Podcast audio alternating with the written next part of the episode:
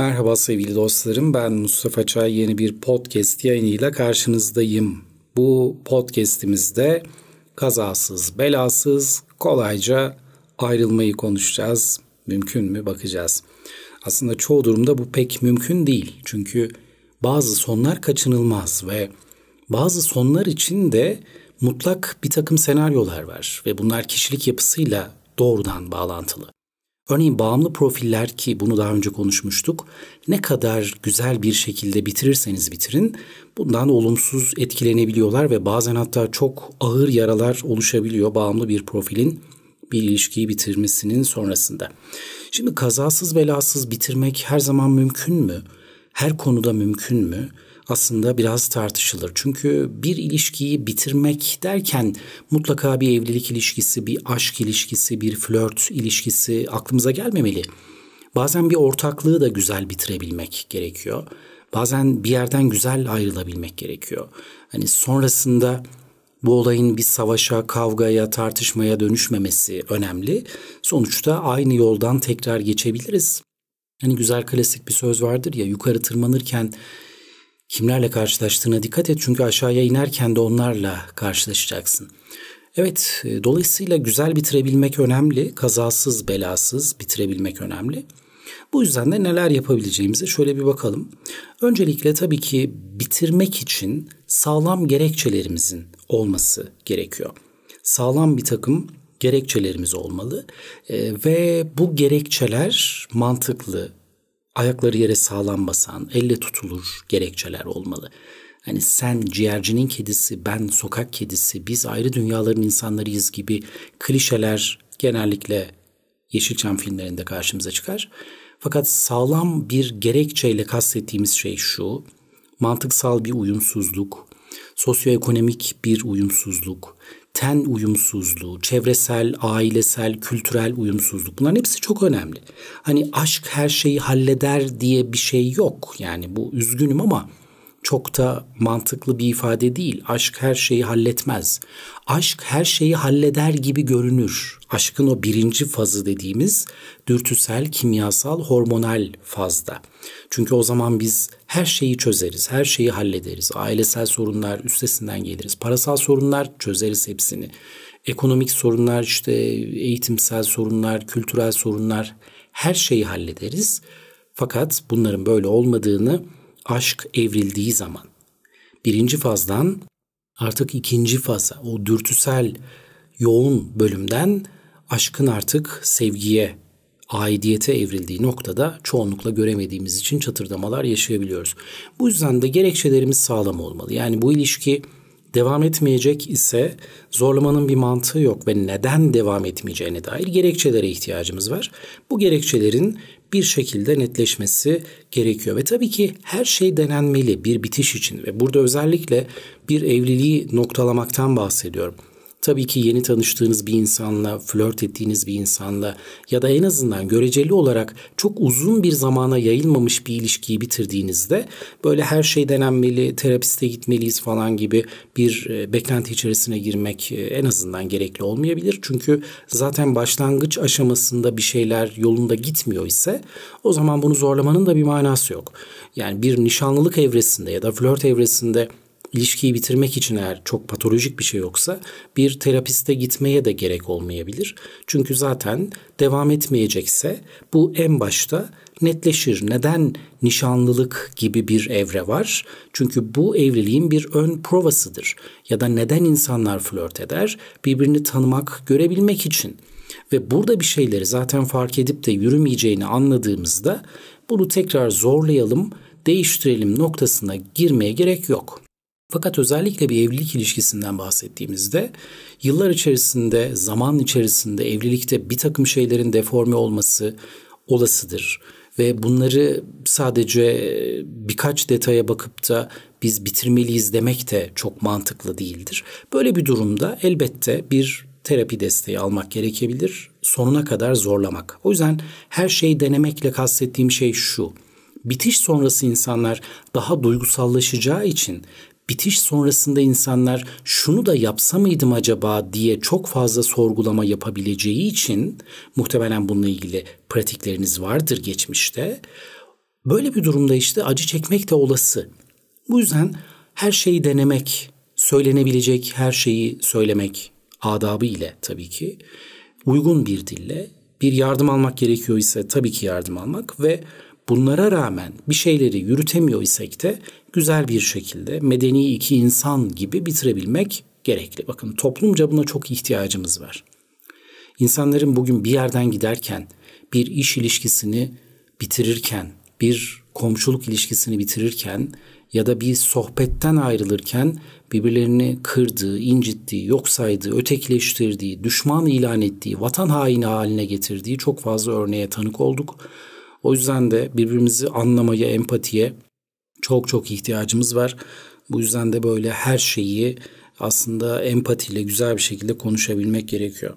Ve tabii ki incitmeden, kötülemeden bitirmek gerekiyor. Onu kırmadan artık ben senden nefret ediyorum, bir başkasına aşığım ya da işte sen bana çekici gelmiyorsun gibi. Bu, bunlar bunlar söylenebilecek şeyler değil. Bunlar bir kere kesinlikle evet bir ilişkide uyum bitebilir, ahenk bitebilir, aşk bitebilir ama bunu hani bir başkasından daha çok hoşlanıyorum ya da işte onu gördüğümde gözlerim ışıldıyor dediğinizde bir, bir insan bundan gerçekten de çok büyük oranda etkilenir.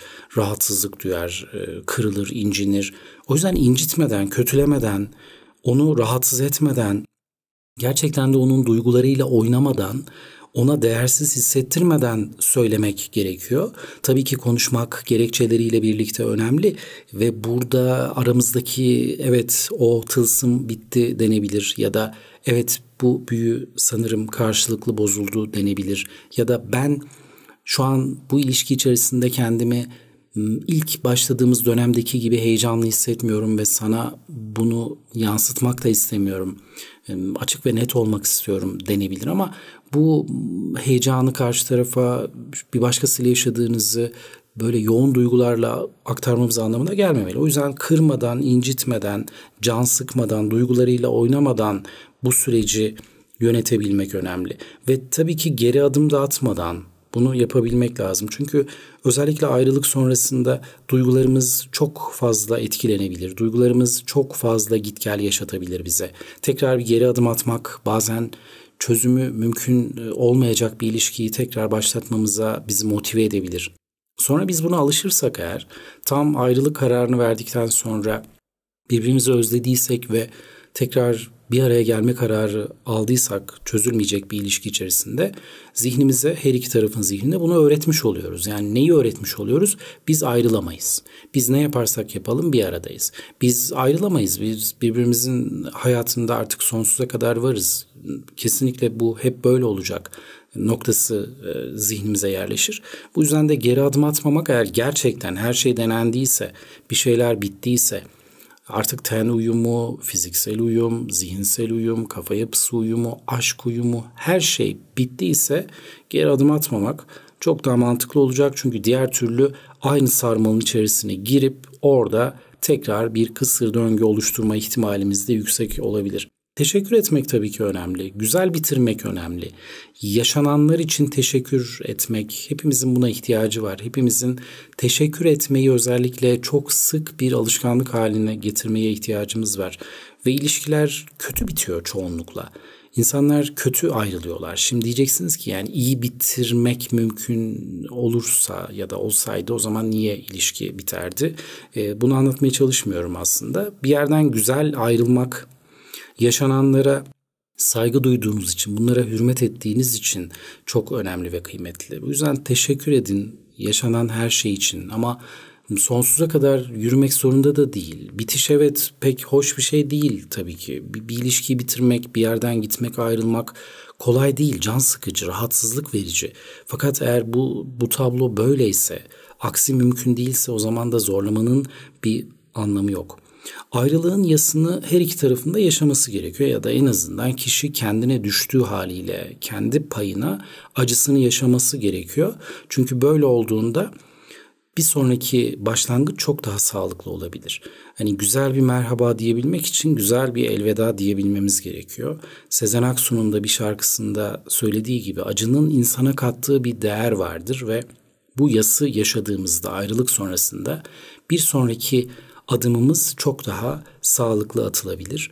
E, ve kafanızda cevaplanmamış soru kalmasın mümkünse ama bu soruları da böyle birbirinizin gözüne sokarak, birbirinizi detay verip rahatsız ederek değil ama soru işaretleri kalmasın genel cevaplar vererek yani detay vererek değil. Şimdi bir insanla aranızdaki bağ kopabilir, sinerji kopabilir. Bir başka insandan hoşlanabilirsiniz artık hayatınızda, kalbinizde bir başkası olabilir ama onun nasıl arzuladığınızı, nasıl dokunduğunuzu, dokunduğunuzda kalbinizde neler oluştuğunu falan anlatmanıza gerek yok.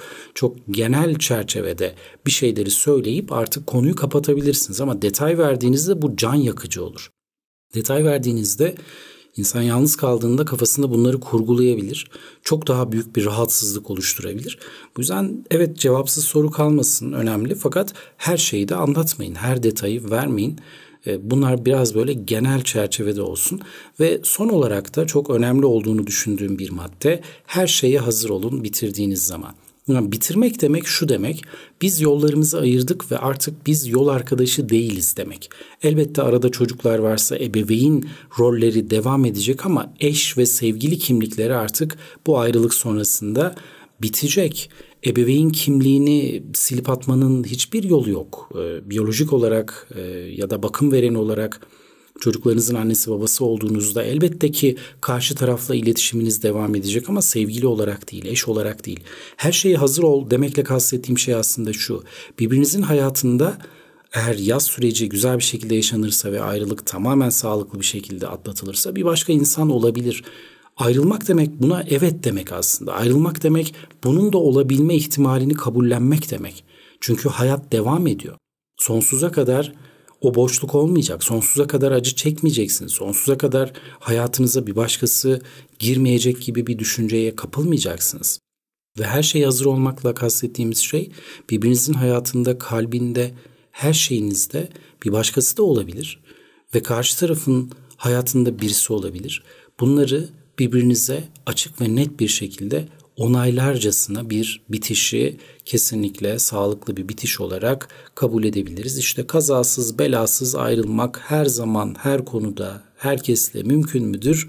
Çok da değildir. Duruma göre, yere göre, kişiye göre değişir, hikayeye göre değişir. Fakat bu genel kalıplar esasen biraz üzerinde düşünmemiz gereken kalıplar. Şöyle bir özetleyecek olursak, sağlam gerekçelere ihtiyacımız var. Teşekkür ederek güzel bir şekilde bitirmemiz gerekiyor. İncitmeden, kötülemeden ve her şeyi deneyerek, geri adım atmadan ayrılığımızın yasını, acısını, hakkını vererek, yaşayarak ve her şeye hazır olup kafamızda cevapsız bir soruda bırakmayarak. Evet bu podcast yayınımızda kazasız, belasız ayrılığın mümkün olup olamayacağını ve bunun detaylarını konuştuk. Bir sonraki yayınımızda tekrar karşılaşmak üzere. Hoşçakalın.